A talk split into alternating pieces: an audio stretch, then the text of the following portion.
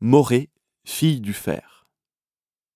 Depuis l'installation des premiers forgerons à Morée au XVIe siècle, les Morésiens n'ont cessé de travailler le fer. Clouterie, horlogerie et lunetterie sont toutes les trois des industries qui ont un point commun, le travail du métal. Mais d'où vient ce savoir-faire? Pourquoi s'est-il installé à Morée sur les bords de la Bienne?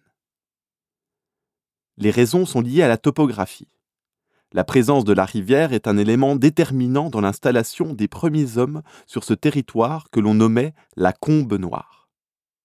Cette rivière, que l'on appelle la Bienne, a permis d'apporter l'énergie nécessaire à l'industrie.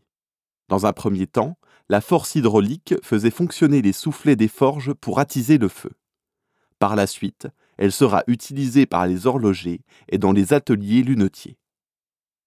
La seconde raison de la présence des savoir-faire liés à la métallurgie réside tout simplement dans la proximité des gisements de minerais de fer.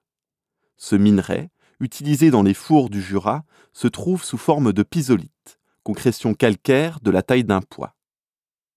Le fer pur n'existe pratiquement pas dans la nature. Le minerai est un composé d'oxydes divers, dont l'oxyde de fer.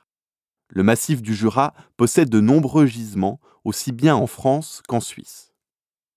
À l'époque du Haut Moyen Âge, les minières les plus importantes se trouvaient dans le Grand Val. Par la suite, le minerai fut exploité de façon semblable dans bien d'autres régions au nord du Jura. À Morée, au XVIIIe siècle, il semble qu'on exploite du minerai de fer extrait du béchet le peu de traces dont nous disposons aujourd'hui laisse penser que si cette exploitation a réellement eu lieu, elle fut de courte durée, tout comme celle de l'unique haut fourneau morésien utilisé pour la fabrication du métal à partir du minerai, qu'il faut plutôt considérer comme un projet, faute de traces matérielles d'installation.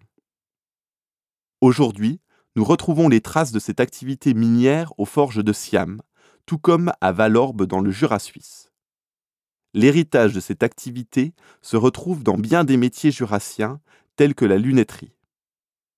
Si la production de fer n'a pas fonctionné, la transformation de ce métal en différents objets a été un véritable succès, comme le prouvent tous les objets présents dans la vitrine au sol et les lunettes sous le globe. Des clous jusqu'aux premières montures de lunettes, Morée appartient à l'espace du fer.